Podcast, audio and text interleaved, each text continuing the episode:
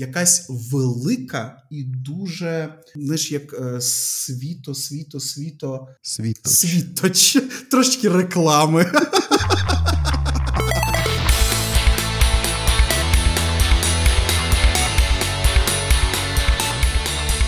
Всім привіт! Мене звати Олександр Тріфан, і ви слухаєте мій подкаст про настільні рольові ігри, фентезі, фантастику, літературу в цілому, комікси, кіно, музику, а також про те, як усі ці речі перетинаються і впливають на наше з вами хобі. Сьогодні ми записуємо вже третій випуск нашого подкасту. І сьогодні в мене в гостях Михайло Лебединець, Михайло Лебідь, стрімер, коментатор, рольовик, як він сам про себе сказав.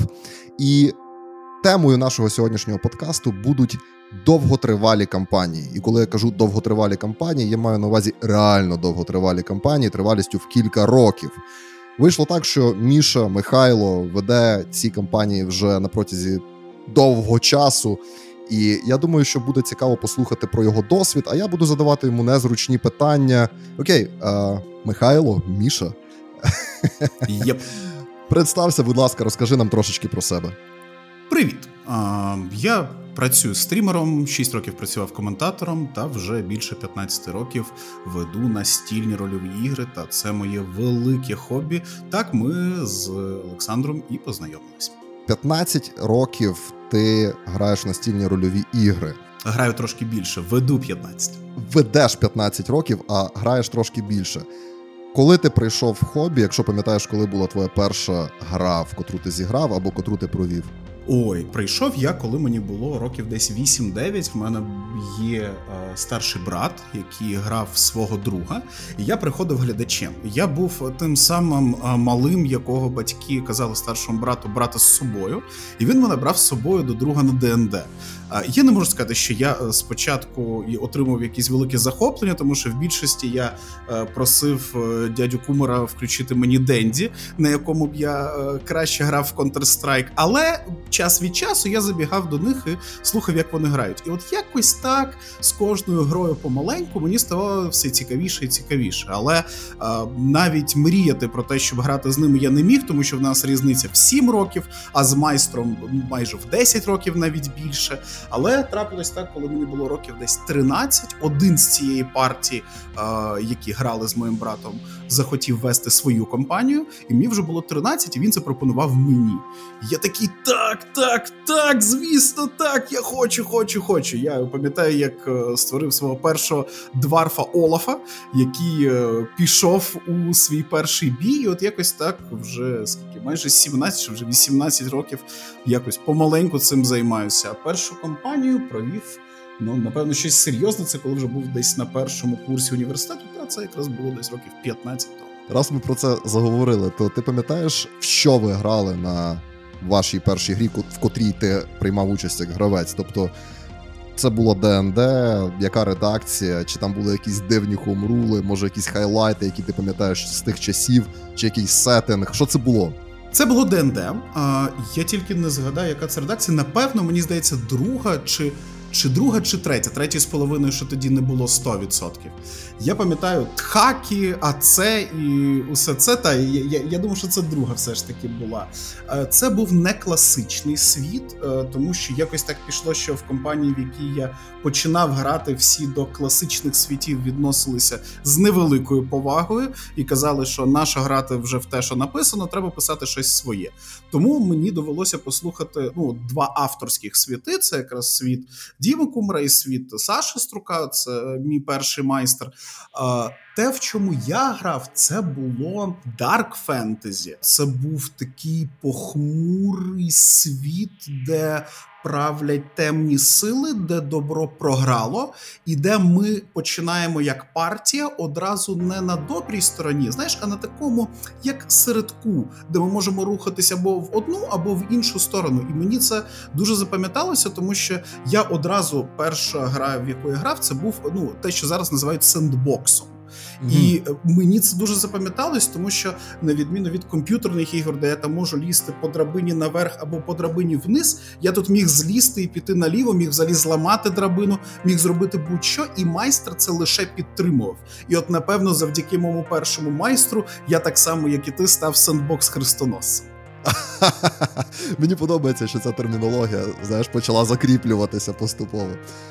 Дивись, це насправді досить цікава тема, і про такий, знаєш, досвід, котрий ти переймав колись давно на перших своїх іграх. Це взагалі дуже цікаво слухати, тому що потім цікаво прослідковувати, як цей досвід в подальшому впливав на тебе як і на гравця, і на формування тебе як майстра. От, наприклад, є якісь уроки чи якісь.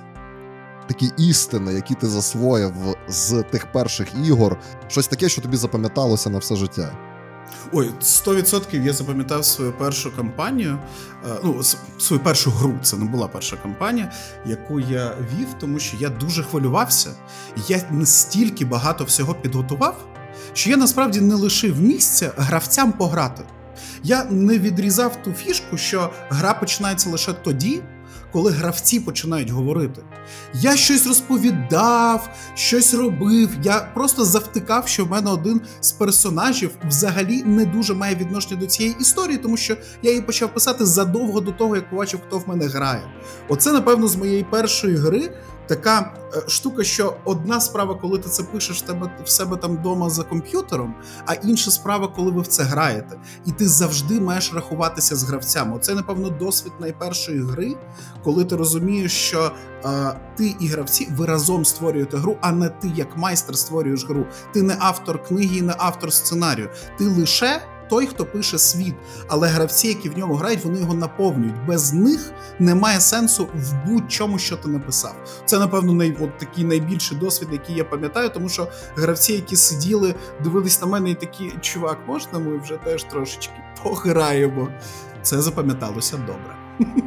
Це насправді дуже класний урок, і дуже круто, що ти його ну засвоїв. Я дуже часто натикаюся на людей, котрі водять так і водять так на протязі дуже довгого часу, і вони не усвідомлюють цього важливого моменту, що наша гра це фактично спільна творчість. Тобто ми створюємо цю історію разом, і ми не пишемо от оці, ми не пишемо свій роман якийсь. А і до речі, ще класний момент про те, що ти сказав: ви почали грати фактично не хорошими персонажами, не поганими персонажами. Так, тобто це якась така сіра мораль. І дуже прикольно, що це були якісь там перші ігри, на яких ти побачив, що так можна робити. Мені взагалі здається, що я зараз, коли ввожу якісь ігри, то вони в мене апріорі. Починають десь от в цій зоні сірої моралі, коли немає поняття хороших і поганих вчинків, хороших персонажів, поганих персонажів. Є персонажі з різними мотиваціями.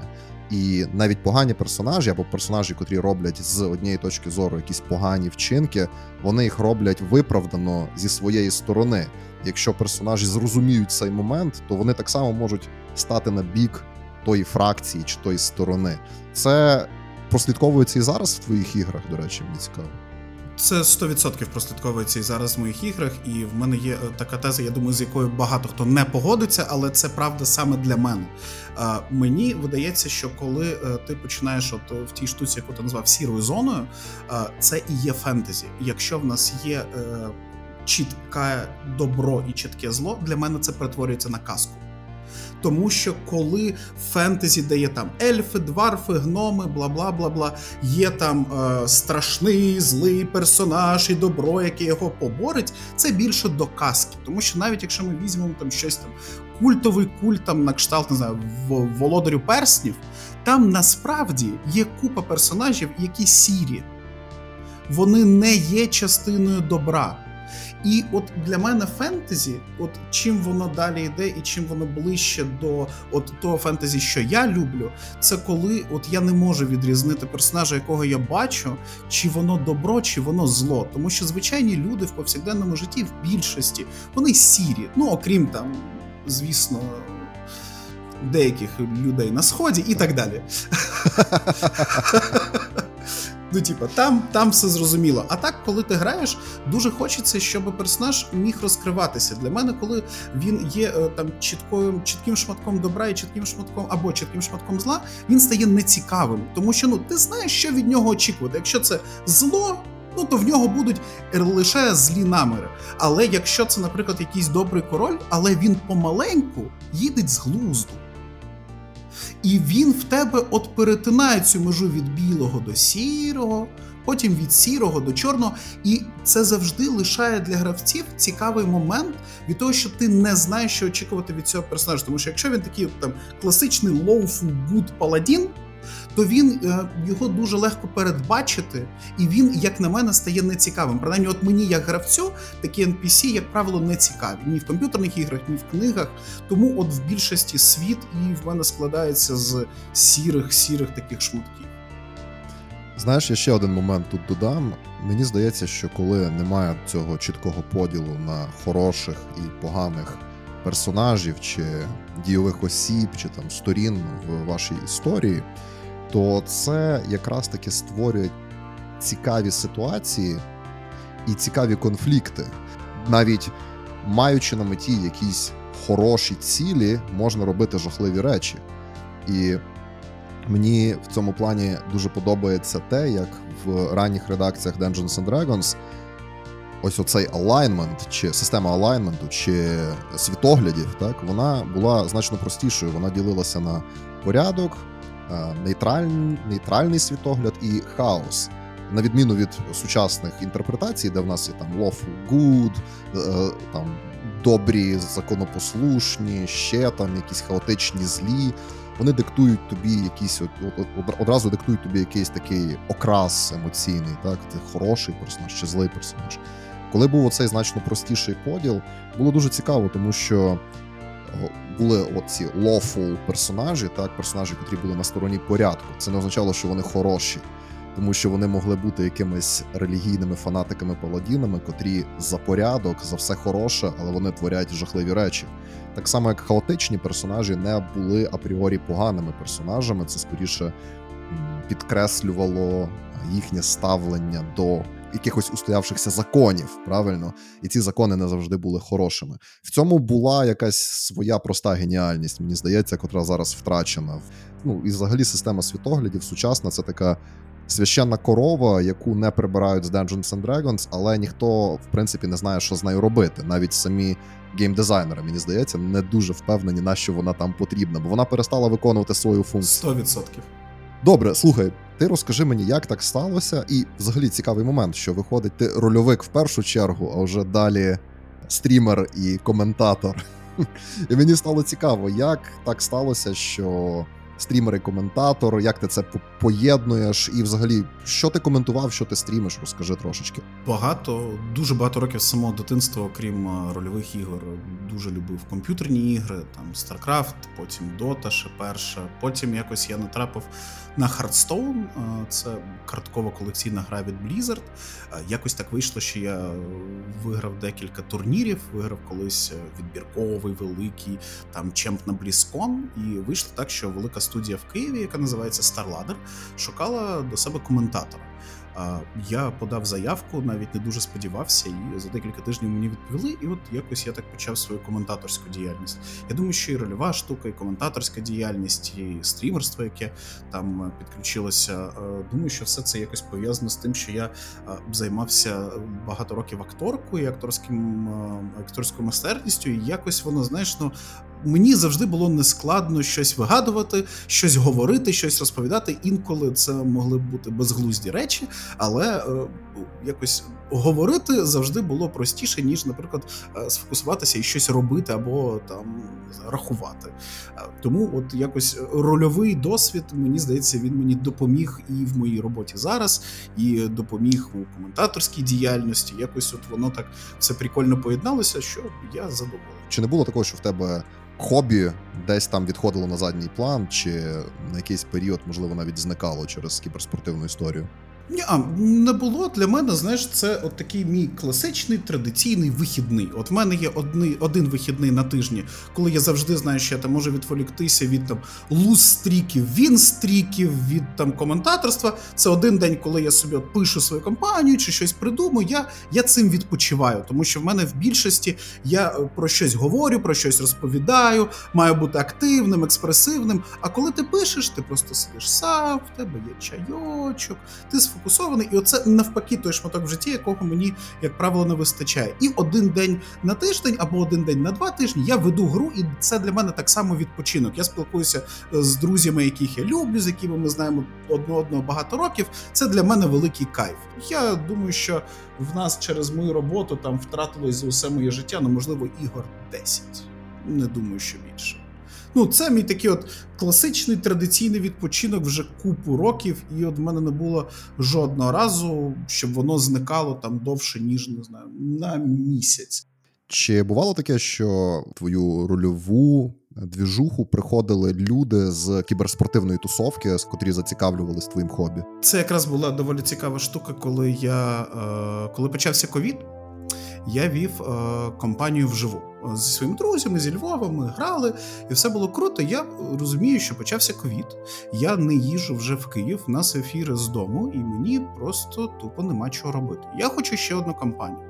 І я завдяки своєму стріму, і завдяки тому, що колись потрапив до вашого проекту, е, і якось так, от мені хтось писав: я набрав собі онлайн кампанію, яку ми вели в Діскорді. І от я з задоволенням десь ми напевно роки два грали. Оце якраз кіберспортивно-рольово, е, така рольова тусовка пов'язана з моїм стрімом, звідки я е, там дивився і спілкувався з народом, коли е, там створив там запит на те, що я хочу вести, там надсилайте якісь заявки. Я просто спілкувався з людьми і розумів, чи ми якось підходимо одне одному, чи ми не підходимо одне одному. Якось звідтам набрав людей, і от ми стабільно грали однією партією досить довго. Так що і завдяки вам, і завдяки кіберспортивній тусовці, якось воно так прикольно зібралося. Слухай, ну я дуже я дуже радий, що ми якось е, допомогли тобі в цій всій історії. І у мене одразу два запитання, виходячи з цього всього. Перший момент. Ти сказав, що ти спілкувався з людьми, робив свого роду як інтерв'ю, я так розумів, перш ніж взяти їх до себе в пачку. На які критерії ти дивишся в першу чергу, спілкуючись так з людьми? Що для тебе важливо зрозуміти про людину, перш ніж взяти її до себе на гру, особливо якщо ми говоримо про такі довготривалі кампанії. Я 100% знаєш, це не розглядаю як інтерв'ю, тому що рольове хобі воно чим круте, тому що кожен може привнести туди щось своє. Ну от нема людини, яка е, там ну не підходить до до, до, до твого проекту. Мені здається, що найважливіше, що ти маєш зробити, це було радше схоже на нульову сесію, де я розповідав на що схожий мій світ. Тобто, наприклад, якщо там вам не подобається хорор складова, вам не подобається насильство, це не до мене. Я веду свої ігри, як я їх бачу, і моя була справа розповісти людині, що я веду і як це буде виглядати, і почути від людини, що хоче вона. Для мене насправді нема різниці, за кого людина хоче грати. Головне це бажання. І бажання зануритись в історію. Це те, що для мене, напевно, найважливіше, коли я граю, коли я веду, це якість самої історії, тому що ну для мене не є пріоритетним в рольових іграх е, кидати кості щоб там випадало 20 або 1, вбивати монстра, отримувати лут і йти вбивати іншого монстра. Тому що ну ця штука вже якось ну знаєш, дуже дуже дуже давно пройшла, і воно просто не, не цікаво. Головне, щоб ми були всередині в цій історії. Це і було наше якісь ну, умовне інтерв'ю там на 20 хвилин, де там я розповідав про що я планую вести компанію, і питав, що людині було б цікаво пограти, щоб я в цю компанію додав і чого вона очікує від гри. І от з тим, з ким в нас збігалося, от ми якось додавалися. А ті, хто казав, що е, а в тебе е, редакція 5, е, правило номер 16, е, чи можна от взяти собі шість спілів. Я хочу зробити ідеальну комбінацію на четвертому левелі вийти в поєднання третього, першого level у та ще й зробити додаткову кость. І ти такий ні. Не по дорозі. Я думаю, нам Ні. ми не зіграємося. Так. Ну, якось Тобто, так. ну були люди, котрі відсіювалися на цьому етапі. Напевно, більшість людей, які в мене відсіювались, це люди, які приходили і просто навалювали тобі правила. Душніли. Ти, от ти питаєш, ким ти хочеш грати? Він тобі каже, там умовний там дварф клірік. Ти кажеш, а який він? Він каже: Я бачу, що в нього нульових е, spell ів раз, два, три, перших spell ів раз, два, три, feat такий, фіча така. Е, зброя така, ти такий окей, а про що він мріє? Чи любить він собак? І от коли людина е, робить брейнлах на цьому моменті, я розумію, що ми не дуже зіграємося, тому що ну, ми просто інакше дивимось на рольові ігри. Брейнлаг, хороше слово, я запам'ятаю, до речі. Дивись, а другий момент, який я хотів одразу запитати, це е, ігри віддалені. Я переважно водив і грав тільки наживо. Мені дуже складно до сих пір звикнути до онлайн ігор. Я не можу щитувати настільки точно і добре атмосферу за столом, емоції людей, емпатію якусь включати, якісь мінімальні речі, котрі допомагають нам дуже сильно, от як майстрам. Ну мені особисто вони дуже допомагають як майстру вести гру. Мені дуже важко побудувати от цей прямий зв'язок з людиною онлайн. Тобі важко було, чи тобі нормально, чи ти звик? Слухай, мені насправді було дуже важко, тому що це були взагалі перші ігри в житті, які я грав онлайн. А найперше, з чим я стикнувся, я я зрозумів тільки коли почав вести онлайн-компанію, що я дуже багато речей показую руками. Ну, типу, я показую, що камінь от такої довжини.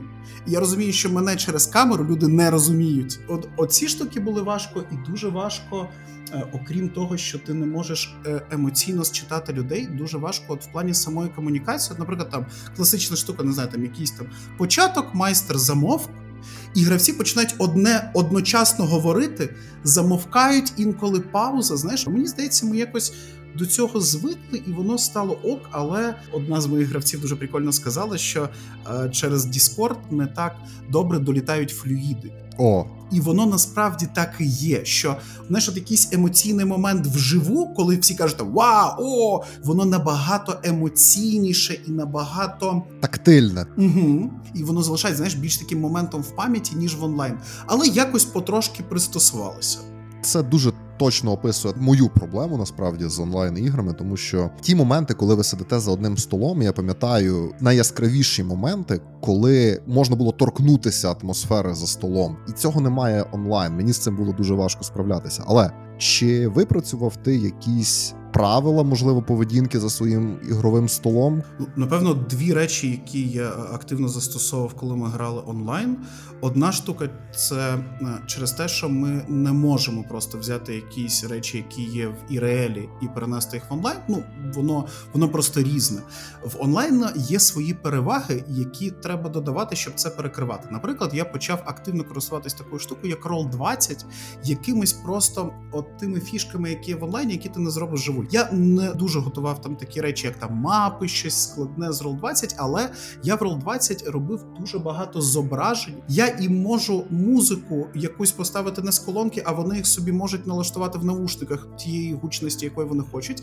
І я можу показати якийсь відеофрагмент або фрагмент зображення замість того, щоб щось розповідати, тому що я розумію, що якщо я вживу зможу передати атмосферу цього моменту, то якщо я вставлю там відос на 3 секунди або 6 секунд, який не забере на себе багато уваги, він просто людині, яка от прям сидить перед монітором він дасть їй досить цікаві відчуття, яких немає в Іреелі. От я намагався придумати як майстер щось таке, що якщо я не можу вести онлайн так само, як Ірел, то от отримати ті переваги від онлайну, які я можу.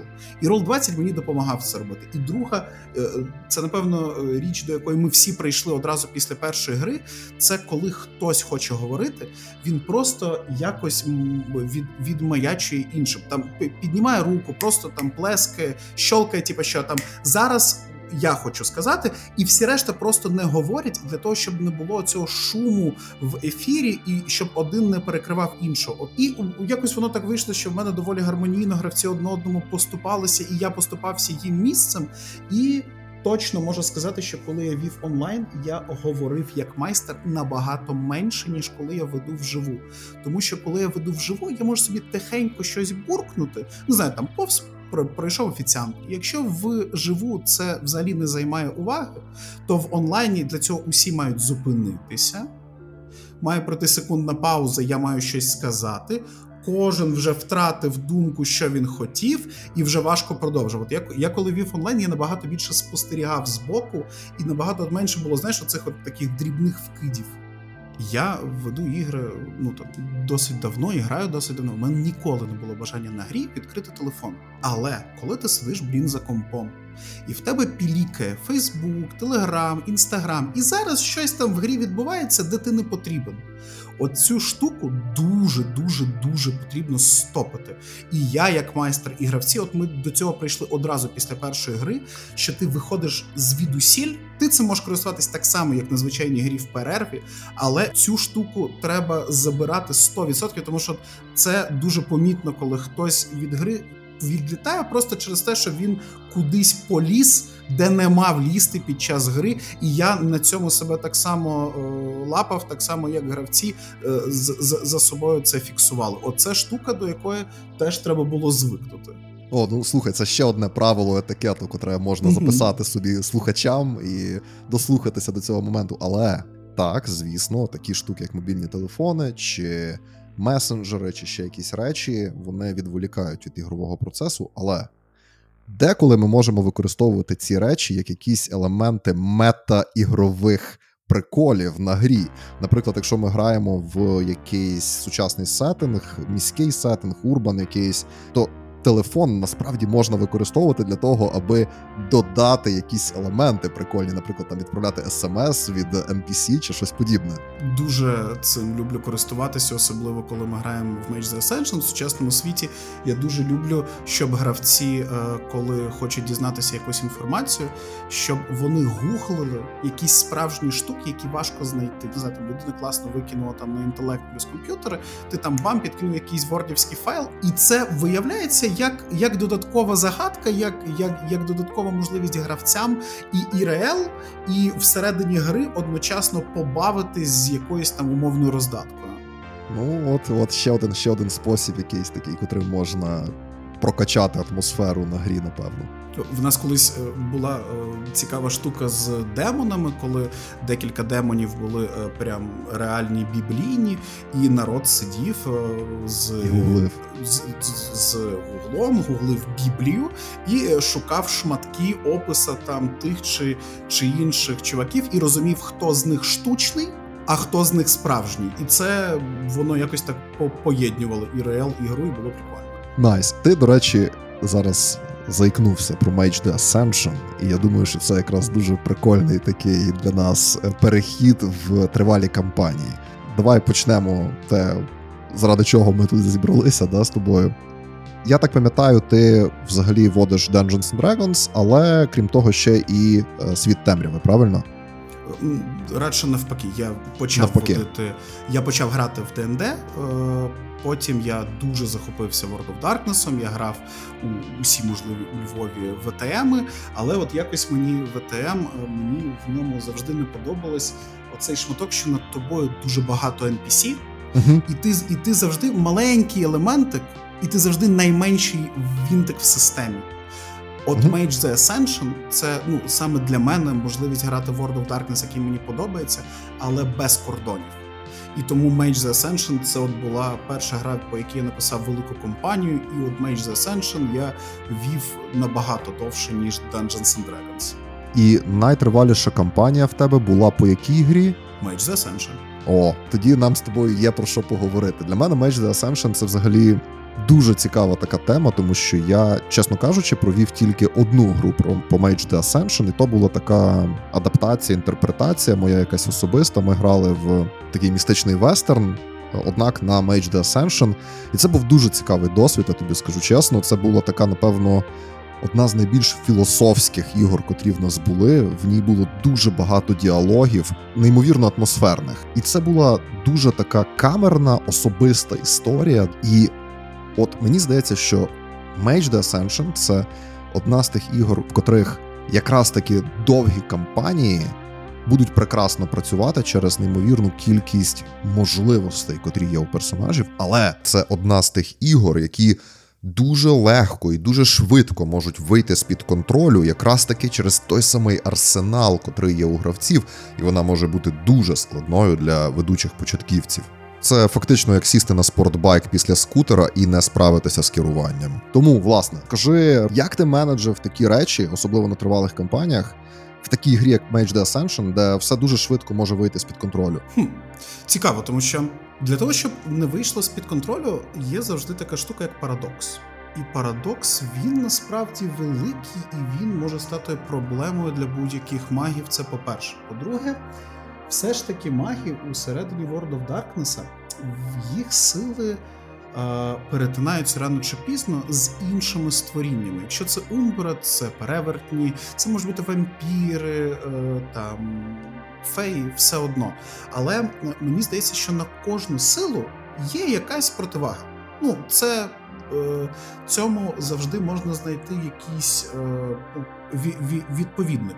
Але, от, наприклад, компанія, яка була 7,5 років, не дивлячись на увесь сюжет, на усе і на усе, що ми от р- р- разом з гравцями створювали, вона закінчилася в тому, що вони залізли додому до дуже старого вампіра, і він їх вбив секунд за 20 приблизно.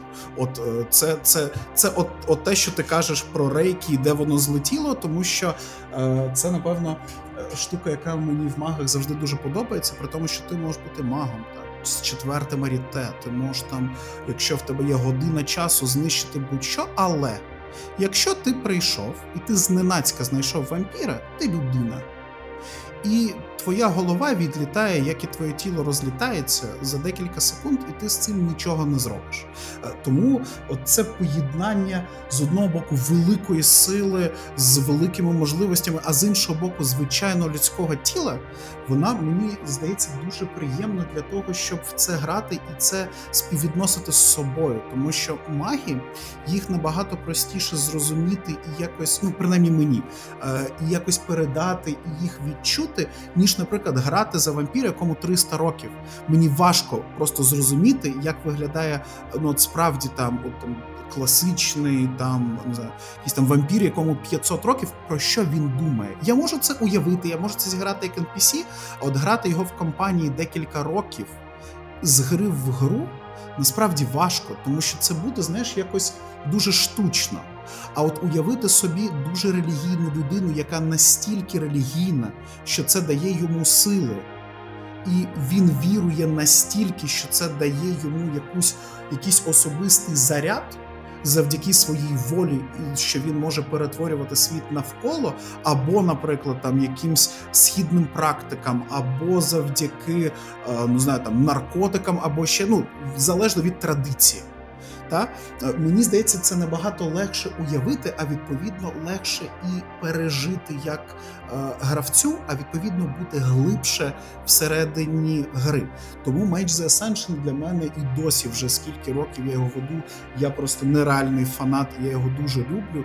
І найбільше, що я люблю в Mage the Ascension, той шматочок дуже важливий, який ти е, зачепив про особистий світ кожного гравця. Для мене завжди, е, коли підіймається аріте, ці штуки, як сікінги, е, ті речі, що стосуються власне персонажа, в нас завжди є окремі сольні ігри, окрім від, від, від проекту, раз на там декілька місяців. Ми завжди сідаємо з гравцем вдвох і спілкуємось про його внутрішній світ, про те, як його парадигма змінилась, про те, як змінюються його погляди на ті чи інші речі, про те, що він думає між нами двома про решту персонажів. Тому що це не ну е, це не ДНД кампанія, де вони якось е, об'єднані і вони мають існувати разом, десь іти, десь е, разом подорожувати. Тут вони знаходяться в одному місті.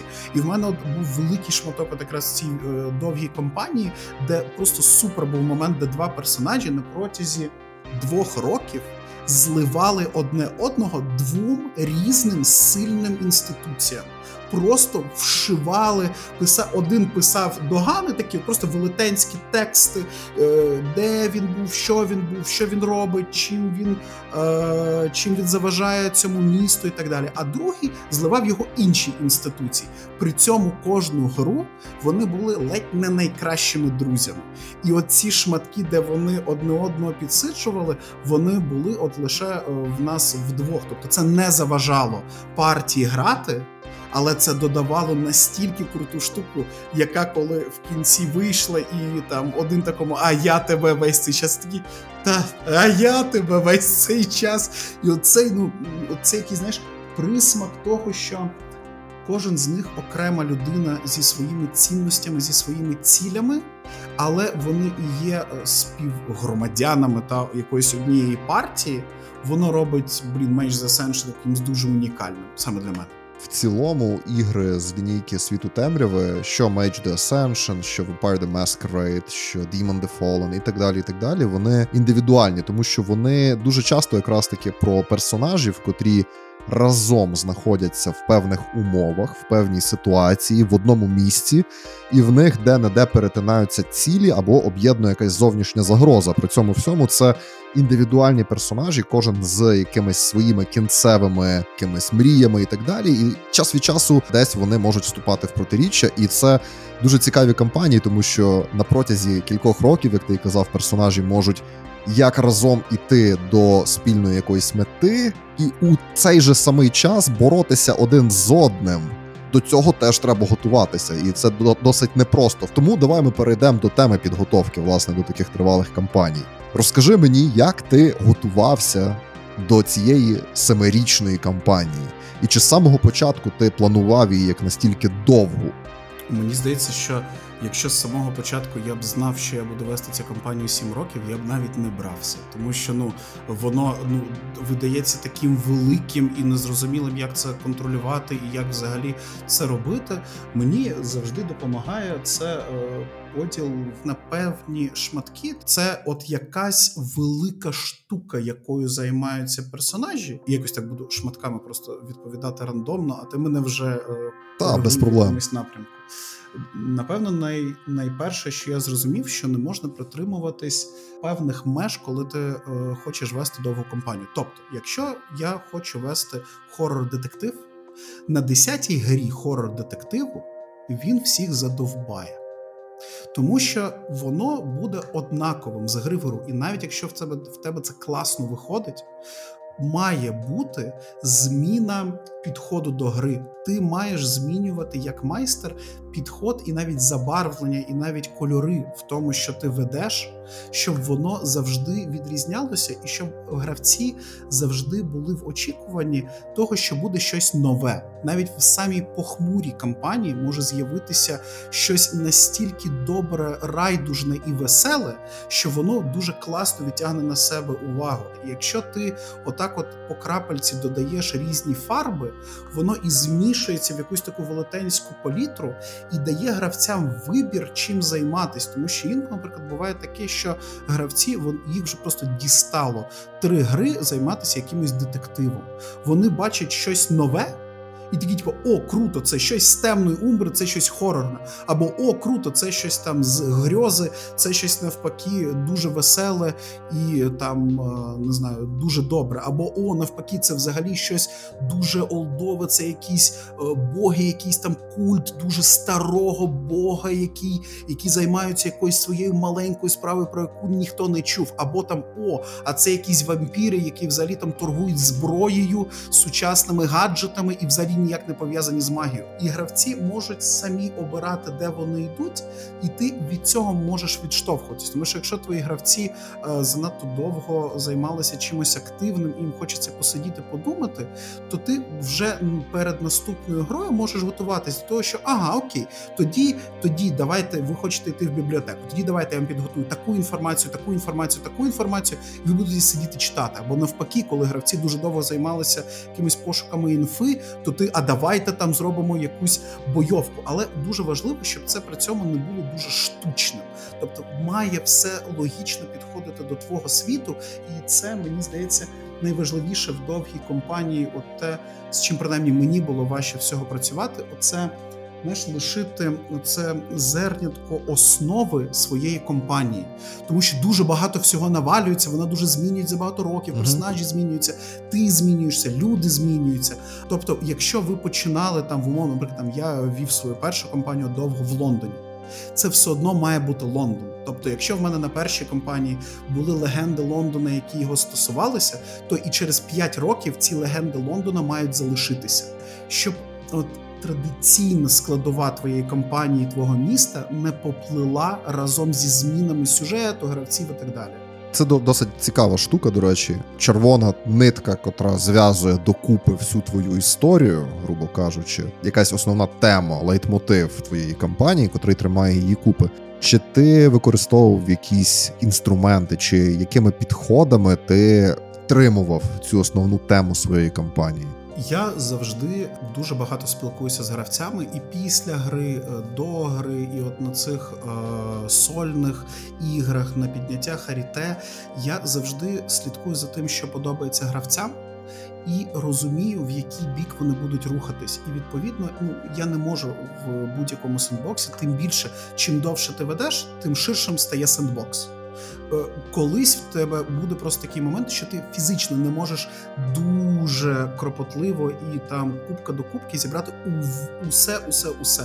Але ти розумієш, що твоїх гравців цікавить, і відповідно до їх зацікавлення ти прописуєш більше ті або інакші речі. Тому що якщо ти пишеш якийсь там похмурий хорор, тобі подобаються страшні будинки, клоуни, там е, страшні лікарі і так далі, але твої гравці цього не хочуть, то як би ти це гарно не прописав, воно не вийде. Відповідно, от напевно, найбільше чим я займався, це прописував оцих самих NPC. І чим цих NPC більше, тим більше в тебе оживає місто. Тому що одна справа, коли ти просто кажеш, що в тебе там в Лондоні живе там декілька мільйонів людей. А інша справа, коли вони знають, що оцей Майкл, оця Сьюзі, оцей бла бла бла бла. І в тебе від цього створюється справжній світ. Тому, напевно, е, місця, от конкретні локації, в яких вони можливо навіть не побувають, але дуже важливо, щоб вони знали, що десь в Манчестері є якийсь чувак, який чимось займається, і до нього можна з'їздити колись. І от, от якось от воно так потрошки, завдяки тому, що ти спілкуєшся з гравцями, ти знаєш, в якому, в який вони будуть напрям рухатись, ти оце і домальовуєш собі між іграми. одразу питання вкидую. Я дуже часто, чи приймаючи участь, чи спостерігаючи за обговореннями про сендбокс, натикаюся на таку думку про те, що гравці дуже часто можуть загубитися серед усього цього розмаїття місць, людей, фракцій через ось цей величезний вибір можливостей людей. Вони починають втрачати е, нитку взагалі того, що їм робити, куди йти, до кого звертатися, хто чим займається, тому що всього так багато. Як ти хендлиш такий момент, і ну що ти можеш порадити для того, аби гравці не потрапляли в такі ситуації? І взагалі, чи в тебе був такий кейс, і чи ти згоден з цим? Так це ж круто. В мене цей кейс відбувається постійно, коли гравці кажуть: блін, скільки всього, чим зайнятися. Але для мене це і є насправді оця штука, коли я от намагаюся зробити максимум, щоб не підштовхувати їх до будь-яких виборів.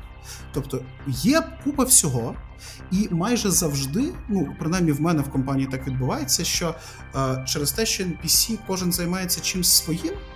Коли ти йдеш займатися до когось одного якоюсь справою, ти майже ніколи не встигнеш займатися усім, тому що поки ти займаєшся там з цим NPC там чимось одним, всі ж реш, решта вони існують. Хтось може поїхати, хтось може займатися чимось своїм, і це насправді я дуже це підтримую, щоб в гравців було багато вибору, так само як в реальному житті. Якщо вони не знають чим зайнятися, нехай вони собі вирішують. Це і є їх вибір, це і є їх гра. Звісно, не можна завалювати гравців. От це 100% якимись обов'язками. Тобто не може бути 10 речей, які на них не сідають. Кожна з них загрожує їм смертю. І вони просто фізично не знають, що з цим робити. Та це е, ти їх завалив. І відповідно від їх вибора я завжди намагаюся трошки від NPC, щоб вони отримали забарвлення, що це буде. Тобто, якщо я е, хочу, щоб було трошки містики, то я просто додам в описі або в чутках про людину трошки містики, щоб вони отримали це забарвлення. Та, от як, як трейлер від того, що буде. Якщо, якщо, я, якщо я хочу їм сказати, що це страшний будинок, то чувак, який буде про це розповідати, в нього будуть тремтіти руки. Він буде трошки дьоргатись, якщо він туди потрапив, і він буде розповідати, що цей будинок це, блін, не просто будинок. Це тупо жах, це страшно. Він після того не може спати, і йому жахливо. От нехай це буде маленький трейлер на хвилину, і вони будуть знати, де вони йдуть. А якщо це просто щось дивне, то про це можуть згадати як е, щоб теж не було так, та- таких речей, що є важливий NPC, я його сильно прописав, тому про нього чутки будуть наступними: що є А, є Б, а от є Майкл. Він. От щоб не було цього, тобто про якогось найважливішого NPC хтось може сказати просто там, а ще я знаю про цього чувака. От, от просто він, він, про сказав, і вони навіть Мгм. не знають, що це. Це відповідно залежить від того, який це саме NPC, але мені здається, що в цьому немає нічого поганого, коли в гравців є занадто багато усього, і вони не знають за що взятися. Як на мене, це справді круто. Тому що якщо в тебе усього купа, і ти можеш обирати, оцей момент вибору це ж і є рольова гра, як на мене. У мене таке деколи враження буває, що можливо, можливо, е, все залежить від подачі. От уявімо собі ситуацію: ти приходиш в магазин купити пляшку вина, і там є 10 пляшок. І ти бачиш там сухе, там біле, сухе, там напівсолодке і так далі. Ти подивився, почитав, обрав те, що тобі цікаво. Деколи ти приходиш в магазин, винний якийсь, і тобі консультант-продавець каже: дивіться, в нас тут 50 пляшок білого сухого, і вони всі чимось там відрізняються. А тут в нас іще 30 пляшок такого, а тут ще 30 пляшок розе. А можливо, ви хочете спробувати к'янті, а тут в нас прекрасна ріоха, а тут у нас примітіво. Розумієш? Можливо, питання в подачі і в тих об'ємах, котрі ведучі вивалюють одночасно на, на гравців.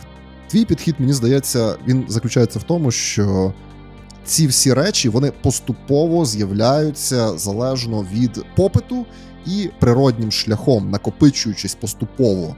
А мені здається, що люди, у котрих виникає така проблема, це якраз таки проблема того, що це одночасно все стається, на тебе вивалюють просто самосвал, грузовик вивалюють якихось деталей, людей, персонажів, і ти такий, е, я не знаю, де тут сюжетна лінія, поведіть мене по ній і все. Мені здається, от якщо брати, то це, це, це прикольний приклад Семільє, то краще зробити так, що ти знаєш про 300 пляшок вина, а людина, яка приходить до тебе, ти їй задаєш одне питання, що ви хочете. Він каже: Я не знаю. І ти йому тоді кажеш: ну, давайте так, солодке чи кисле? Він тобі солодке. Ти йому такий дивись, є солодке з присмаком от цього, цього, цього. Він тобі оцього. Ти кажеш, окей, от давайте ви спробуєте це, і потім скажете мені занадто солодкувати, не занадто солодкувати. От в мене це я не знаю чому, але майже завжди відбувається, коли люди приходять і кажуть: Я точно знаю, я хочу солодке. Через півроку вони грають в кисле. Класика. От я не знаю, чому це так, чому це так відбувається, але оце от, от прям класична штука, коли ви сідаєте і такі. Ми хочемо страшний хорор. Через півроку ми катаємось десь. На єдинорогах разом з, з феями. Та, так. та, та, та, та. І я тобі скажу таку штуку, знову ж таки, з user experience дизайну. Люди не дуже знають, чого вони хочуть, і ти не зрозумієш, чого вони хочуть до тих пір, поки вони щось не спробують, і ти не побачиш, що їх насправді цікавить. Це класика, це класика. Слухай, і ти говорив про те, що потрібно міняти атмосферу, темп гри, жанр час від часу, особливо в таких довготривалих марафонах. Ну, як правило, да, ми коли готуємо сендбокс, особливо якщо це світ темряви, ми готуємо місто спочатку. Місто це якби ще один персонаж нашої історії. І ти розкидуєш на цьому місті, на карті цього міста, розкидуєш якісь будівельні блоки для твоєї майбутньої кампанії, з котрими, можливо, можуть взаємодіяти гравці, якщо це їм буде цікаво. І от, чи ти готуєш такі якісь тематичні елементи, розкидуючи їх по своїй кампанії заздалегідь, чи ти все-таки по ходу справи вкидаєш їх, базуючись на тому, що цікаво гравцям? До того, як з'явилися гравці, є місто, в якому є щось. Одна якась штука, яка стосується, наприклад, там атмосфери жаху. Одна е, якісь там певні люди, які цим керують, якісь там певні люди, які тут живуть. Ну або не люди, ну будемо умовно називати їх усіх людьми. Не люди. Не люди, та це завжди має бути, тому що цей фундамент існує. Тобто, саме місто для того, щоб існувало, і для того, щоб я розумів, як там не знаю, наприклад, там якийсь там камарильський князь. Щоб я розумів, як він буде е, там правити вампірами в цьому місті, я маю розуміти, а про що він взагалі знає і що в цьому місті існує. Тому що якщо в цьому місті вампірів там 100, а перевертнів 400, то це вже в князя зовсім інакша парадигма і сприйняття світу, чим коли вампіри винищили тут все, вони контролюють усе місто і вони королі. Відповідно, саме місто, воно все одно фундамент є. Саме атмосферні штуки, які, е, про які ти кажеш, у мене інколи буває таке, що от я е, там сів, додав одне, друге, третє, через тиждень ще щось додав, ще щось додав. Потім я сижу вже перед тим, як там е, спілкуватися з гравцями чи перед нульовою сесією, коли я вже готовий розповісти, що в мене там з'явилося і про що буде цей сеттинг. Я такий, блін, в мене забагато, наприклад, там стрьомних місць. Які в мене в мене просто усе місце, усе місто це просто якийсь суцільний жах. Ну не можеш це так існувати. Ну все одно має це щось відтіняти. Я такий окей, ну наприклад, і в мене так так виявляється, що, наприклад, там зло контролює усе, ну умовно. Але десь може сидіти якийсь мах Акашит, який занадто сильний, щоб на щоб на нього це якось давило. Але він собі сидить в своїй квартирі і займається своєю справою. І він може займатися ікібанами або банзаєм, і йому взагалі все одно на усіх цих вампірів або будь-що інше. Мене дуже багато друзів, які займаються мистецтвом, живописом. І от мені вони завжди казали, що спочатку ти на холст накидаєш якийсь основний тон, а потім починаєш його відтіняти. От якось так само намагаюся. Тобто я бачу, що забагато чорного. А давай от сюди це, от сюди це, от сюди це, от сюди це, от сюди це. І тоді в гравців завжди з'являються якісь чутки, ще щось, ще щось. І щоб місця, в яких вони могли опинитися, були різними за атмосферою. Тому що там ті самі не знаю, страшні місця, стрьомні місця, вони так само можуть бути дуже різними. Ті самі угу. в добрі місця або веселі місця, вони так само можуть бути дуже різними. Наприклад, от в мене в голові це завжди формується під саундтрек. От я, наприклад, там, якщо ще не прописую якусь локацію, але я хочу там її закинути в чутки, я собі можу скинути не знаю, там ім'я, назву локації, якийсь короткий опис і скинути просто саундтрек. І я по саундтреку розумію, що я хочу передати цією локацією. Коротше, це це просто якісь мої емоції, які я передаю в музиці. Або я можу я можу собі зробити опис, не знаю, сподобався мені якийсь нереально там людина з серіалу. І я такий, о, я такий, там от цей чувак, і там дужки відкриваємо, і я там такий, там, не знаю, Джон Вайт. Там або ще хтось з серіалу. І я просто розумію, хто це. І навіть якщо я його ще не встиг підготувати, і він в мене не розписаний з самого дитинства, і про нього ще немає 10 тисяч чуток, але я знаю, який він. От мені здається, дуже важливо, щоб ти в сендбоксі ну ти не можеш фізично кожного прописати на три сторінки Ворда. Та це ну як правило не треба. Але ти, як майстер, маєш розуміти, який він має настрій, який, яку він має атмосферу. Угу. От угу. якось так. Прикольно, що ти про музику сказав, тому що е, нарешті я знайшов е, побратима по по, по, ці, по цьому моменту. Я водив одну з своїх перших кампаній. Вона в мене рік тривала. Це була кампанія по Deadlands Reloaded. Це адаптація е, системи Savage Worlds. Це такий Wild Wild West, пам'ятаєш, з Уілом Смітом той старий фільм. Mm. Ну от приблизно такий самий вайб у Deadlands Reloaded. І Дуже цікавий момент, тому що я, коли готувався до цієї кампанії, я так між іграми ходив собі там тиждень, так і варив в себе в голові цей компост з ідей. О, а що буде там далі відбуватися, якісь ідеї, і все таке. І що я робив? Я викачував дуже багато всякої тематичної музики.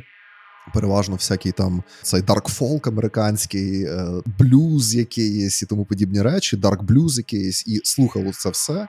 І слухаючи музику, в мене малювалися якісь образи в голові, і я такий: о, Ось воно. І я робив ту саму штуку, про яку кажеш ти. Я брав трек, і я його асоціював у себе з е, з якоюсь локацією, наприклад, чи персонажем. І в мене вже була якась атмосфера в голові до цієї потенційної ситуації. Я підбирав саундтрек, і потім на грі я його включав, і це мене зразу. Знаєш, підключало підключало до цього атмосферного якогось е, джерела, звідки я такий, о, в мене потік пішов просто якихось описів е, і атмосферних деталей, і так далі, тому що ти слухаєш музику, і з тебе пре прямо це відчуття. Ти відчуваєш цю атмосферу, ти можеш її передати на словах. Чим є крутий трек, тим, що він, на відміну від тебе, як майстра, він сталий. Тобто ти можеш навіть за три роки вже змінитися, і в тебе можуть бути інші думки, але цей трек, який ти включиш собі навіть через три роки, він тобі нагадає ті думки і ті емоції, які викликав в тебе той чи інший персонаж, тому що трек то не змінюється. Але знаєш, я ще думаю, що трек то залишається сталим, але не можна відкидати твою перспективу. Як ти кажеш, ти за три роки можеш дуже сильно змінитися як людина, і ти просто можеш на ту саму атмосферу подивитися трошки під іншим кутом. І це теж прикольний такий момент, знаєш. І якщо говоримо про музику, от ти так само heavy metal bro, і мені цікаво, чи ти даєш важкій музиці впливати на себе, чи ти все-таки відкритий до там різних жанрів і знаходиш натхнення в різних жанрах музики. 100% різні жанри. Наприклад, я ніколи б не слухав ембієнт якийсь, але ембієнт настільки круто підходить під якісь ігри, просто як фон. І скільки ембієнту я там переслухав і собі назберігав від там якогось, не знаю, там дарк ембієнту, якогось просто ембієнту, який, який тобі от може створювати атмосферу, яка б не відтягувала на себе багато уваги, але при цьому додавала прикольні кольори. Я дуже люблю важку музику, і в мене е, на іграх, особливо на Match the Ascension, було вже декілька крутих сцен, от саме з метал-концертами і якимось двіжем, який там відбувався. І це дуже класна експресивна штука, тому що е, ну а чому якісь маги не можуть кастувати в слемі? Ну це ж купа енергії. Ну why not? В мене в мене колись було е, братство екстатиків металістів, які от саме завдяки воловдесам, завдяки тому, що вони валили одне одного, мошили і слемили, робили величезні ритуали. Ну, а, а, а чому ні? Ну, якщо мені це як, як, як людині подобається, ну чому це в мене не може бути в світі? Але якщо це буде складатися увесь світ з одного хеві металу, ну то він задовбить усіх, і це зрозуміло. Тому мені здається, все одно різні різні фарби вони створюють основу, але хеві метал вже скільки років існує, якось я його намагаюся додавати. От, наприклад, ми от зараз там компанія, яку я веду з магів, ми його граємо в Йотеборзі в 97-му році. Це Швеція, і в мене там є три а, людини. Це от прям три людини з гурту In Flames, які грають в In Flames і які от співпрацюють з пачкою, і вони три мага. Які от існують в тому місці, в них тільки починається цей гурт. Вони ну я, я, я, я це трішки змінив тому, що вони тільки це починають і вони ще невідомі, але вони збирають собі там свої камерні концерти, і це от прям люди, яких яких я люблю багато років, яких я знаю, за якими я слідкував. Так само, як в мене у Лондоні був е, один з трійки з Prodigy. Ну а чому ні? Ну це мій світ, і я люблю цей гурт. Це кайфово. Я, до речі, люблю е, закидувати в свої історії, особливо по світу темряви. Я люблю закидувати камео якихось відомих персонажів. Тому що це деколи дуже весело, деколи неочікувано. Просто обожнюю Дієго Марадонну в нашій кампанії по Vampire the Masquerade. Це ну я не знаю, це просто було настільки потрібно, мені здається. Ми граємо в Аргентині 90-ті. Ну як без Дієго Марадони?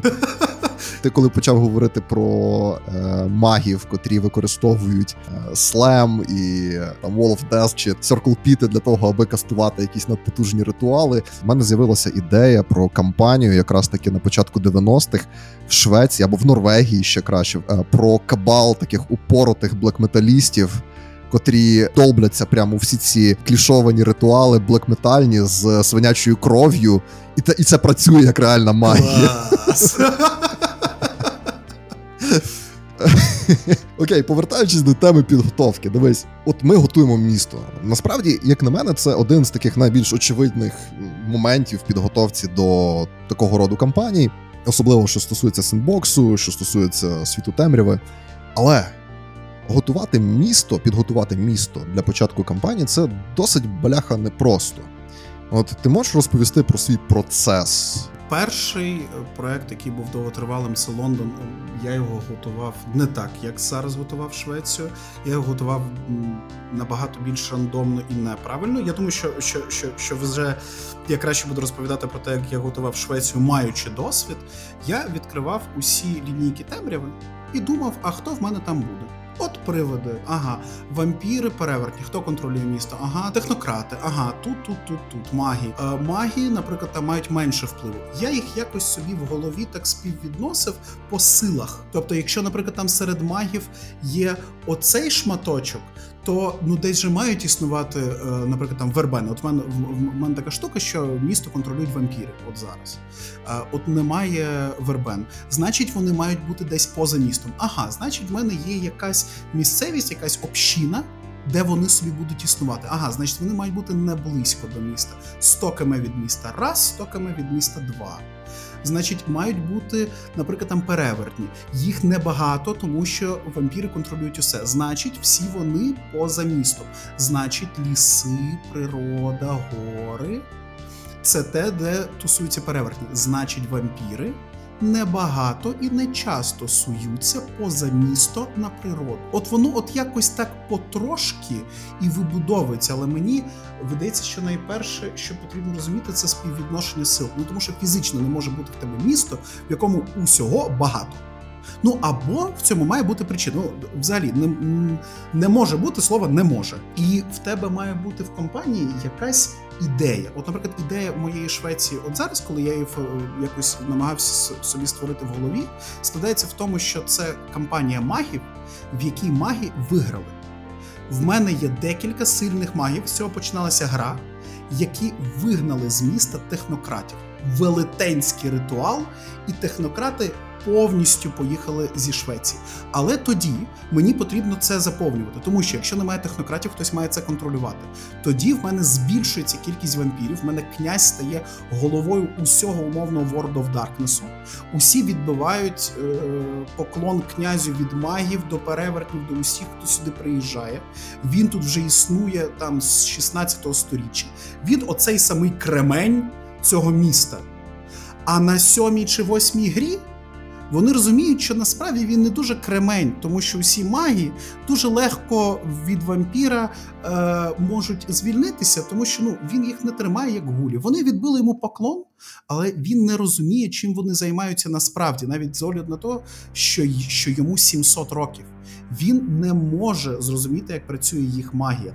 Ну і от якось, от по цих от шматочках, воно і створюється, що співвідношення сил співвідношення елементів, які в тебе існують, і розуміння, що от навіть якщо нема гравців, от як це місто живе. От воно живе зараз, і як воно буде жити через місяць. От для мене це дуже важлива штука, щоб я розумів, що до чого воно все йде. Тобто, наприклад, там. Усюди всі говорять, наприклад, про війну, та? і там всі хочуть знести князя. Це один настрій, коли різні табори потрошки починають кучкуватися. Десь приїжджає шабаш і тусується недалеко від міста і підтягує до себе певну кількість людей. Десь якісь культисти, які просто вийшли за рамки дозволеного і займаються своїми справами. Десь щось ще. Або навпаки, це місто, яке контролюється тут все 100% зрозуміле і є якийсь там кремень, який тримає це місто, і ніхто не може цьому нічого зробити. А потім, звісно, воно зміниться, тому що якщо в тебе є якийсь кремень, то все одно на нього є якась протидія. Якщо в тебе є повний хаос, все одно має бути щось, що зв'язує ці нитки. Навіть якщо в тебе повний хаос всередині World of Darkness, значить за цим щось слідкує ще вище. Класика на на, на той щабель, який, який ти просто не бачиш. І от зробивши цей фундамент, вже туди можна щось накидати. Але фундамент мені видається найважливішим і найголовнішим, тому що не маючи його, воно буде перетворюватись на хаос. От в мене так було в Лондоні.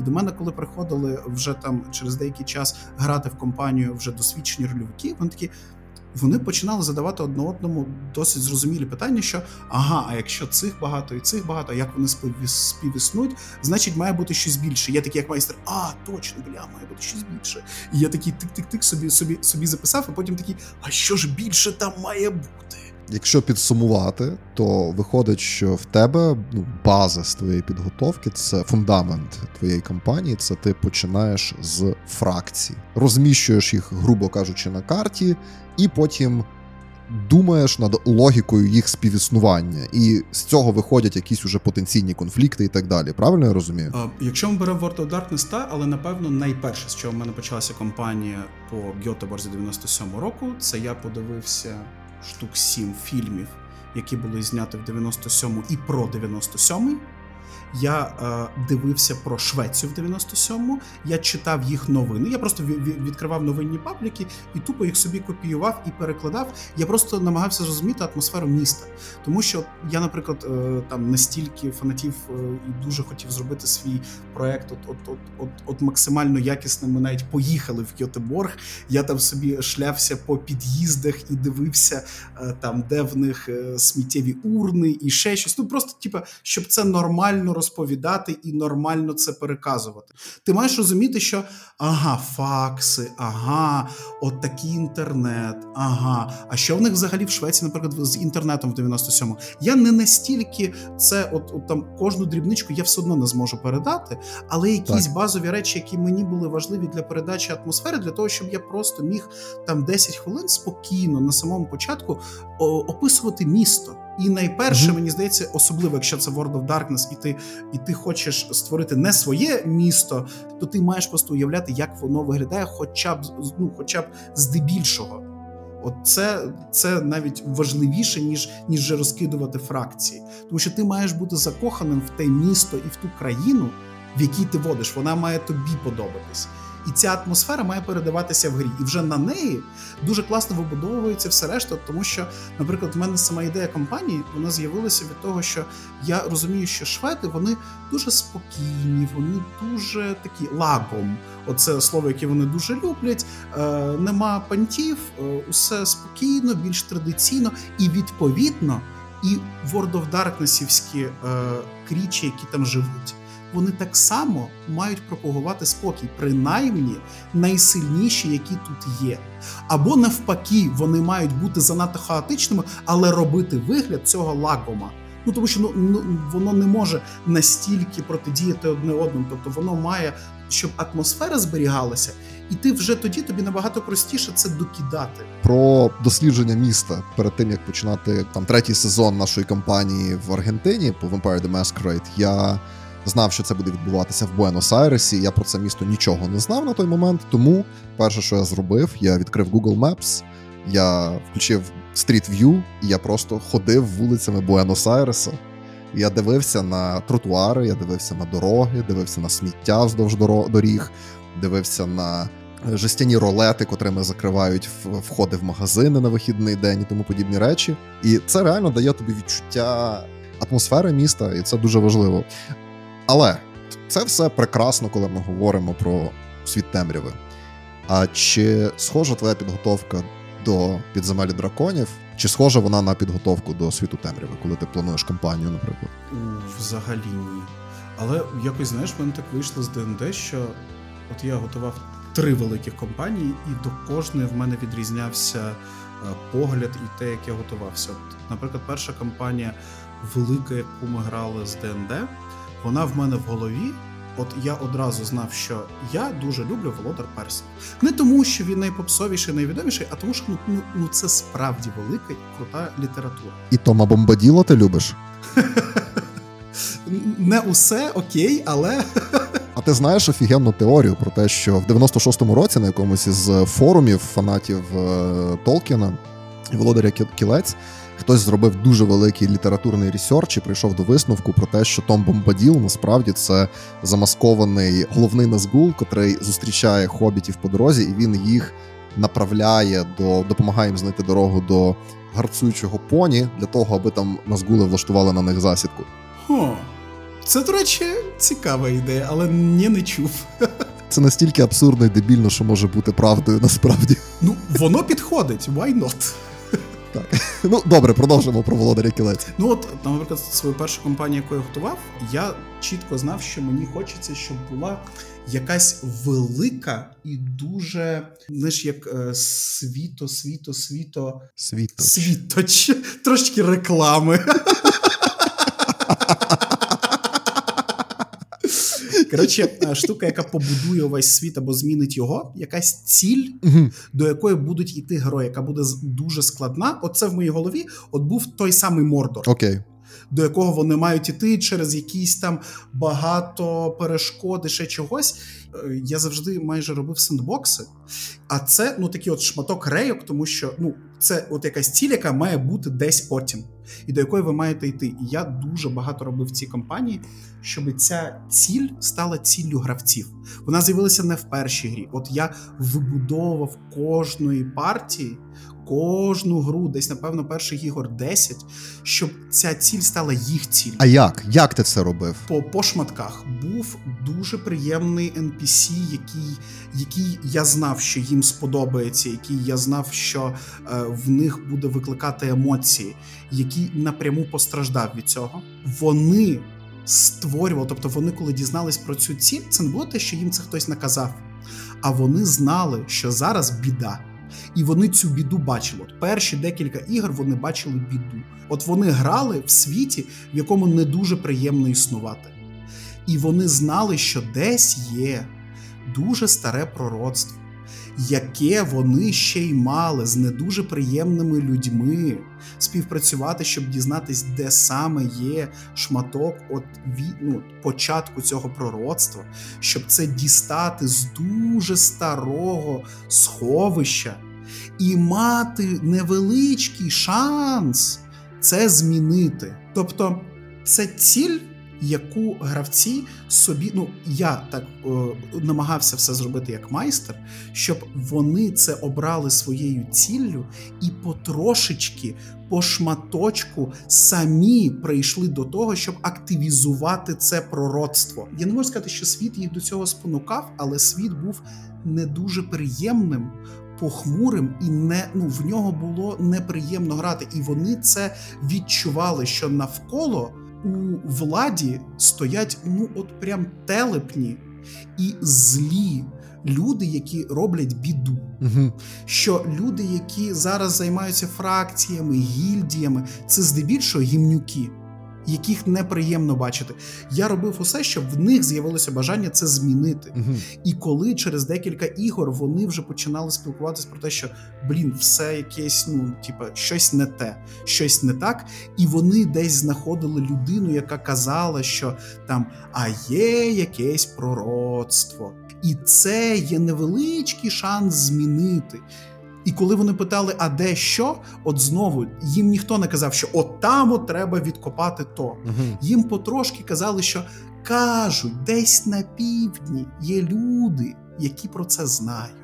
А є ще й на заході люди, люди, які про це знають. І от вони потрошки самі йшли до того, щоб обрати для себе цей великий шлях. Я, я розумів, що вони можуть туди не піти. Я до цього був готовий, і я був готовий тоді компанію міняти. Але це відповідно було б до гравців. Якщо б їх ця легенда і ця штука не зацікавила, кампанія будувалась би інакшою, інакшим чином, і я до цього був готовий. Тобто вони могли сказати: та ну правлять бовдори, ну це типа не наші проблеми. Ми хочемо, як ти казав, там вирощувати редьку і так далі. Окей, вирощуємо редьку, not? Це ну. Це, це, це легко, але я от намагався зробити все, щоб світова проблема стала їхньою проблемою, і набагато краще, ніж розповідати, це показати. Набагато краще, ніж розповідати, що король гімнюк, зробити сцену в місті, де 20 людей, які нічого не зробили, які просто торгували за те, що вони віддавали князю не один золотий з 10, а там один з 15 чи один з 20, тому що їм нема що їсти, коли їх вішають на пласі всередині міста. Це, це ти, ти бачиш своїми очима, що король гімнюк. От якимись от такими маленькими е, шматочками, якимись такими маленькими крапельками, от і створювався цей проект, і ця ідея до того, що це можна змінити. І вже потім, коли е, вони самі обирають шлях і самі йдуть до цієї мети, вона стає їх метою, яка їх об'єднує, і вже навколо неї вже, вже, вже далі йде якась робота. Якщо їм це цікаво, а це, звісно, знову ж таки нульова сесія і розуміння від того, кого ми набираємо і хто в що хоче грати. Mm. Взагалі, це цікава проблема для ведучого, мені здається, підтримувати у гравців інтерес до того, аби якось намагатися вступати в конфлікт з існуючими порядками, чи законами, чи фактами, котрі існують в твоєму сеттингу. Це, ну, це, це дійсно важко. І якщо ми продовжуємо тему цих довгих кампаній, я не просто не можу ну, не, не переключитися на це питання. От кампанія триває 7 років. Я впевнений, люди змінювалися на протязі цієї кампанії. Я впевнений, що люди, можливо, втрачали інтерес або фокус до кампанії. Бувало таке? Як ти, як ти як ведучий менеджер такого роду проблеми?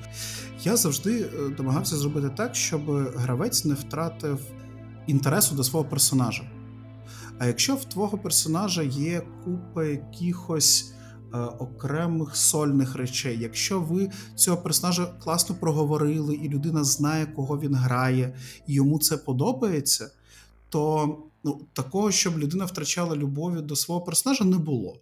Було таке, що людям не подобалось, ну, звісно, якісь окремі речі або там якісь шматки сюжету, яким вони займаються.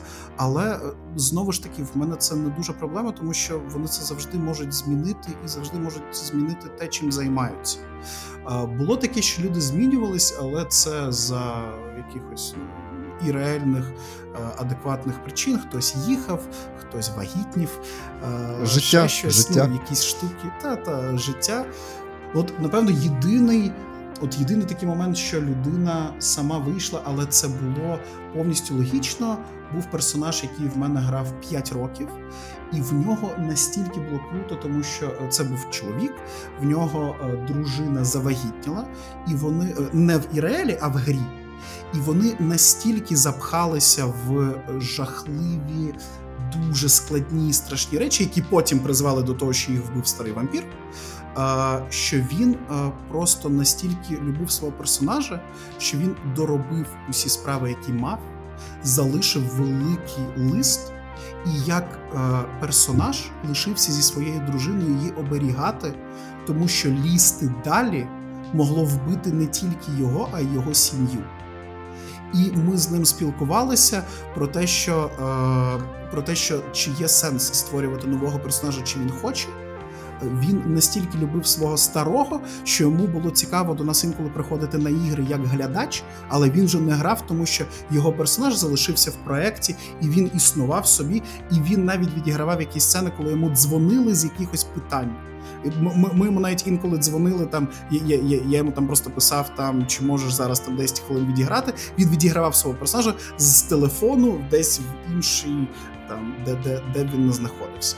Ще одна там людина вийшла, тому що він там поїхав у Польщу mm-hmm. і так далі. Але так, щоб люди втрачали інтереси і йшли з проекту, в мене такого не було. На щастя, напевно, але ми вже дуже багато років спілкуємось, дуже багато років граємо одне з одним, і люди знають, е, що я роблю як майстер. Я знаю, що вони хочуть як гравці. І от ми якось ну, так класно поєдналися, вже що ну в нас в цьому нема проблем. По-перше, це реально дуже класний рівень занурення в персонажа, е, аби спровокувати такий хід від гравця, тобто піти на пенсію для того, аби вберегти е, те, що дороге його персонажу, і потім не повернутися в гру. Це реально дуже класний рівень занурення. А по-друге, мені дуже подобається, як ти використовуєш слово проект стосовно своїх компаній, тому що це одразу підкреслює, мені здається серйозність, з якою ти підходиш до гри. Не буду брехати багато на, на це йде часу, але все одно.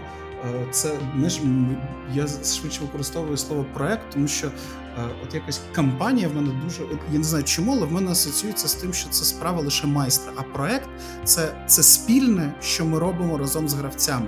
Я чомусь навіть завжди говорю, що коли я пишу, я пишу кампанію, а веду я проект. Mm коли коли от я вже починаю грати з гравцями, це наш спільний проект. Це класно, яким ми займаємось усі разом, і він може бути як правило, він таким і є, що він зовсім відрізняється від того, що я спланував. Навіть от там той самий ДНД з любові до Володаря Перснів, про який розповідав, він вийшов зовсім інакшим, ніж я його собі уявляв, і це круто, тому що е, ну в цьому і є. Сутність рольових ігор, тому що якщо ти хочеш просто писати свій сюжет, пиши книжку. Так. Якщо ти ведеш рольову настільну гру, то гравці мають бути 51 плюс відсотком цієї гри. Навіть не 50 на 50. Більшість за ними. Тому твій світ він може бути найкрутіше прописаним, і ти можеш там просто бути закоханим в там в 5 своїх NPC, Але якщо гравці хочуть займатися шостим NPC, який тобі взагалі не подобається, ти маєш блін його писати. Реально, скільки часу в тебе займає підготовка до от такого масштабного проекту? Напевно, на саме написання десь ну, місяць-два. Ну, щоб підготувати класний каркас, яким би я був задоволений, тому що в мене є така штука, це якийсь такий шматочок перфекціонізму в голові. Що от от мені неприємно, коли в мене щось там недороблене, і гравці. Я знаю, що вони зараз прийдуть, а в мене там щось недописане, я не дуже знаю, як воно має виглядати. Це вже такий більш е, ну, як е, фактурний шматок.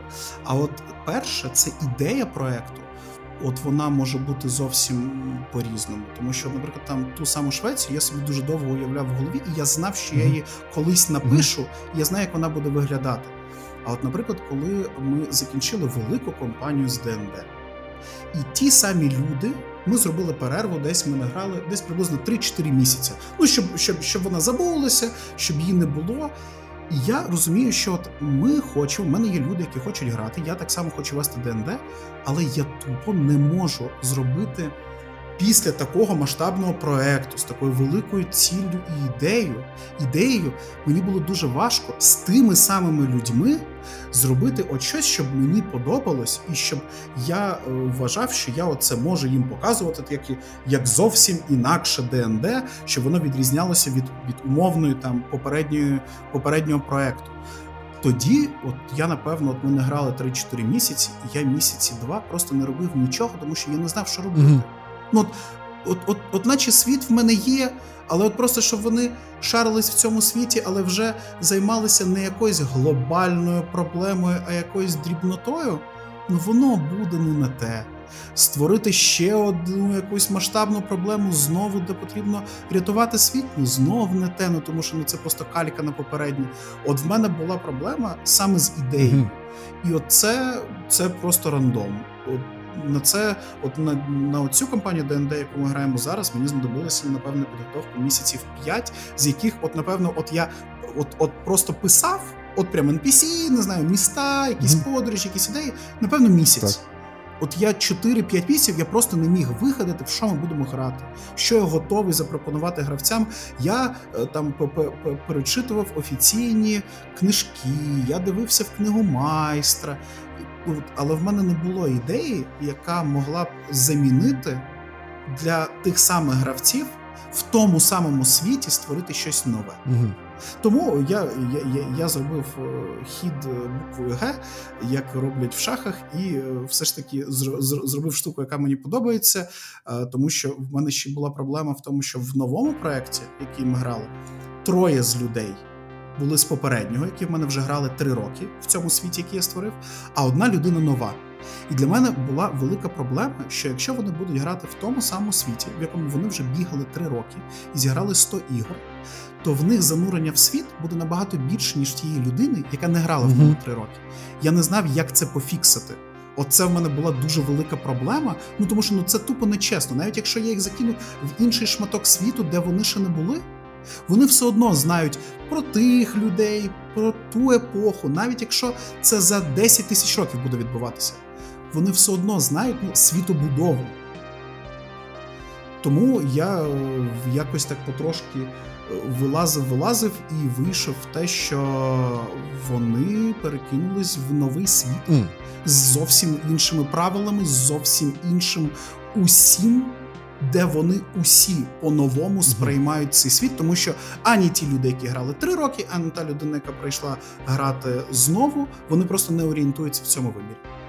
І це і була ідея проекту, яка от мені сподобалась, тому що в мене було відчуття, що цей світ, де ми грали, і цей континент А так компанія відбувалась через її масштабність, що вони пробігли або проспілкувалися майже з усіма шматками континенту, навіть там, де вони не були. Вони когось звідтам бачили, з кимось вони спілкувалися, там знали про якісь велетенські війни, про ще щось. І от ідея була саме в новому світі, і в нових правилах і нових ідеях, як це буде відбуватися. Я зрозумів. Я, Я зрозумів. Ну, слухай, це цей момент вигадати, в що ви будете грати, це ну, взагалі для мене дуже часто одна з найскладніших проблем, коли я готуюся до кампанії, тому що в тебе може бути відчуття атмосфери, елементів, котрі би ти хотів зіграти, щось щось таке дуже аморфне, але конкретно в що ви хочете грати, це, це така специфічна штука. Виходячи з цього, що б взагалі, яка яка основна порада чи поради, які би ти міг дати майстрам, котрі готуються до довготривалих кампаній, свого досвіду, якісь такі топ-3, котрі ти вважаєш найважливішими? Я я взагалі не знаю, чи я можу давати поради, тому що ну це те, що мені здається, готує е, кожен майстер. Це так само, я не знаю, як як готує там кожен режисер якогось фільму чи серіалу. Це його і воно може бути зовсім не співмірне до інших людей, які намагаються щось створити, тому що в цьому і є, е, як на мене, головний кайф від рольових ігр, в тому, що кожен майстер робить щось своє, і кожна партія, і кожен проект він унікальний. Але напевно якихось таких загальних штук, перше і найосновне, що в мене ще лишається від першої гри і досі, це слухати своїх гравців, не бути не бути гігімоном свого світу. Тобто, якщо це не стосується ІРЛ, і ви е, з самого початку, ти як майстер, донес людині, що ти будеш вести, почув її, що вона хоче грати, і тобі видається, що ти створив щось посередині, і тобі людина каже, що їй не подобається. То ти не кажеш, що людина дурна, а ти питаєш, що саме що тобі не ок. Це не ок, це не ок. Ну давай спробуємо так. Якщо ти вже провів 5 ігор і людині ну, ну не подобається, це не її, ну значить це не твоя людина, а ти не її майстер, і це теж ок. Тому перше, це підібрати людей, з якими ви маєте однаковий погляд на рольовки. Тому що якщо ви зібралися е, вбивати біхолдерів, драконів і лутати золото, і це усім подобається, так це круто навпаки зустрілися, і вам всім подобається занурення в проекти, дуже багато діалогів і так далі. Ти маєш е, бути на одному рівні зі своїми гравцями і чути, що хочуть вони, і ва- і важливо донести, що хочеш ти. Тому що якщо ти не доносиш, що хочеш ти, і ти будеш підлаштовуватись на 100%, тобі не буде подобатись вести цей проект. Так само, якщо твоїм гравцям не подобається, що пишеш ти, і ти під них не підлаштовуєшся, це не прикольно. Тому перше, це це співпраця, це просто якийсь шматок, не знаю, психології, соці... ну, якісь просто співпраці людей одне з одним. Друге, друге, напевно, у великому проєкті це. Відходити від шаблонів навіть тих, які ти прописав. Тому що якщо ти граєш 20 ігор, в найцікавіший детектив. Навіть якщо три вбивства були найцікавішими в моєму житті, я не захочу в них грати. Це мають бути якісь нові фарби на твоїй дошці. І навіть якщо твоїм гравцям це не сподобається, це дуже круто. Тому що якщо гравці після гри кажуть, Боже, яка була срана нудятина, на наступній грі будь-якому екшену вони будуть радіти. Тому це це взагалі не проблема. Якщо в гравців гра викликає емоції приємні, неприємні, хороші, нехороші. Це це є те, для чого ми граємо. Інколи сходити на поганий фільм це дуже круто для того, щоб оцінити хороший фільм. Якщо якщо ми говоримо не про те, що ти першу гру провів е, повний хорор, а друга гра в тебе одразу інакша.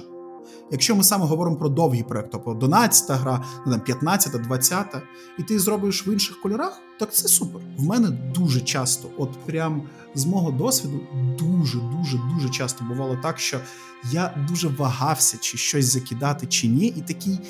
Блін, ну це взагалі якась, чесно кажучи, хрінь. Типа, може, ні, я так один раз відклав, другий раз відклав, а потім якось так воно підійшло, що я розумію, що ну блін, ну треба спробувати. Я пробую, і гравці такі, блін, це тупо найкрутіша гра за увесь час. І такий, Серйозно? Оце? Щось нове, воно завжди круто, тому що ну, не можна робити зі свого проекту от просто класичний шаблон. Навіть якщо ви згадаєте найприкольніші серіали, які ви дивилися, вони, як правило, змінюються. Навіть сюжет може там тягтися. Це може бути великий детектив. Але кожна серія про щось своє. Десь вам будуть розповідати про сім'ю цього детектива, десь там про його роботу, uh-huh. десь про uh-huh. те, що в нього проблеми з алкоголем. Це насправді і є різні фарби. Є, звісно, і культові культи, як там ACDC, які вже скільки років кліпають одне і те саме. Але ну ну це заходить людям, заходить. Ну, не всі ми не всі ми Леммі з Моторхеда, котрі, у котрих всі альбоми звучать як Ace of Spades, але, типу, всі всі вони круті. Це правда. І третє. Напевно, це дуже важливо це тримати свої емоції до цього проекту. Якщо він тобі перестає подобатись, ти не зможеш вести гру, писати цікаві модулі, просто фізично. Мені здається, що дуже важливо це так само, як не знаю, як в стосунках. Тобі має подобатись те, чим ти займаєшся. А якщо щось не подобається, то щось зміни. Або навпаки, там щось дуже супер. От я собі ці штуки дуже багато відмічаю. О, це напевно до третього це вести нормальні записи. Мені колись допомогло, коли я знайшов е, шановного пана Метамерсера, і він е, підказав робити нормальні записи. Я собі на це став виділяти. Три хвилини в мене це займає. От я під час гри собі щось накидую в зошит, а потім, от от я просто себе заставляю в якийсь день сісти і з цього зошита в нормальний Word перенести оці записи, п'ять речень написати. Просто п'ять речень, що було на попередній грі. І це в довгому проєкті тобі врятує просто дупу мільйон разів, тому що ти те, що ти вже пам'ятаєш, що було на п'ятій грі дуже насправді відрізняється від того, що було на п'ятій грі. Тому що гравці ще дуже люблять одне з одним спілкуватись про те, що було на п'ятій грі, і інколи туди закидати якусь ацібятіну, і воно вже в них фіксується в голові. І вони, якийсь NPC, який насправді їм не сказав нічого поганого, вже стає мудаком. А ти такий, так, секунду, а що цей NPC насправді? Так він нічого поганого їм не казав, дав типа 100 золота е, замість 120, тому що в нього просто не було більше. І ти розумієш, ну що він не був поганою людиною. А гравці вже там пройшло 10 років, там в грі чи там 2 роки в реальному житті. Вони згадують цього NPC, такі, а це оте мудило, і ти такий. Ні-ні, ні секунду, це не мудило. Так, нормальні записи і сприйняття власного проекту. Якщо він тобі не подобається, чому не подобається? Якщо він тобі подобається, що саме подобається? Тому що, наприклад, в мене інколи були такі штуки, що от я сижу і так, блін, мені не зайшла гра, от щось не те. А от що було раніше? От от воно якось важко в голові от зрозуміти, що саме змінилося. Тобто мати завжди зв'язок з власним проектом і не втрачати його, і не втрачати мотивацію створювати щось у власному проекті, якось креативити. Добренько, дивись, я думаю, на цьому ми можемо в принципі з тобою закруглятися і закінчувати, але ми сьогодні не один раз зачіпали тему світу темряви і Mage the Ascension конкретно, і мені здається, було би круто зустрітися ще разочок, другий, третій, поговорити саме про світ темряви, тому що для мене особисто це такий guilty pleasure, знаєш, впевнений, що там дуже багато про що можна поговорити.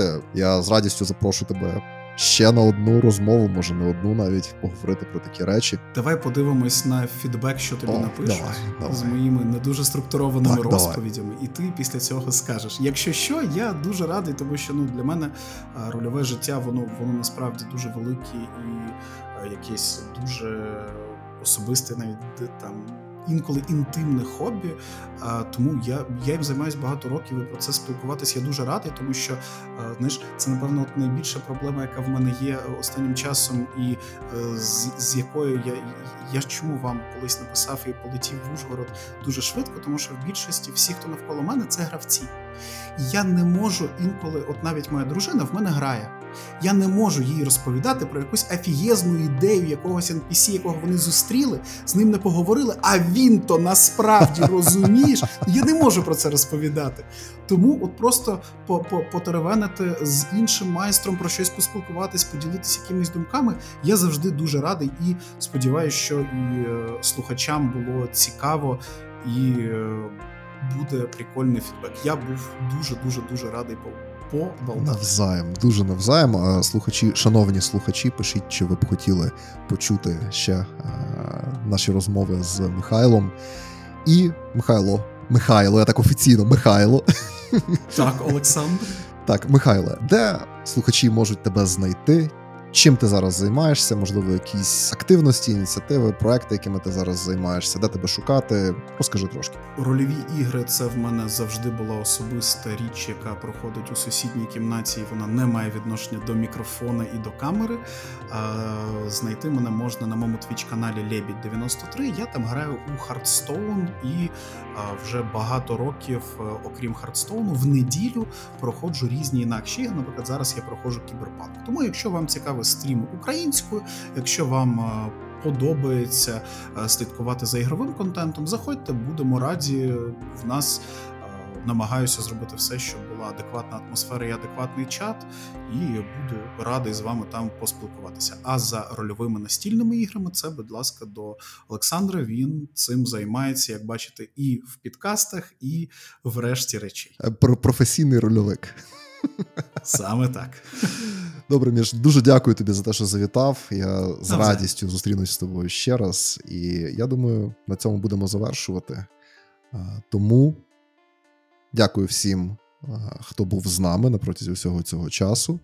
Дуже дякую за. Буду дякувати наперед вам за е, ваші відгуки, коментарі. Лайкайте, ставте зірочки, підписуйтесь на подкаст-платформах. Відмічайте в коментарях, де б ви не згадували подкаст.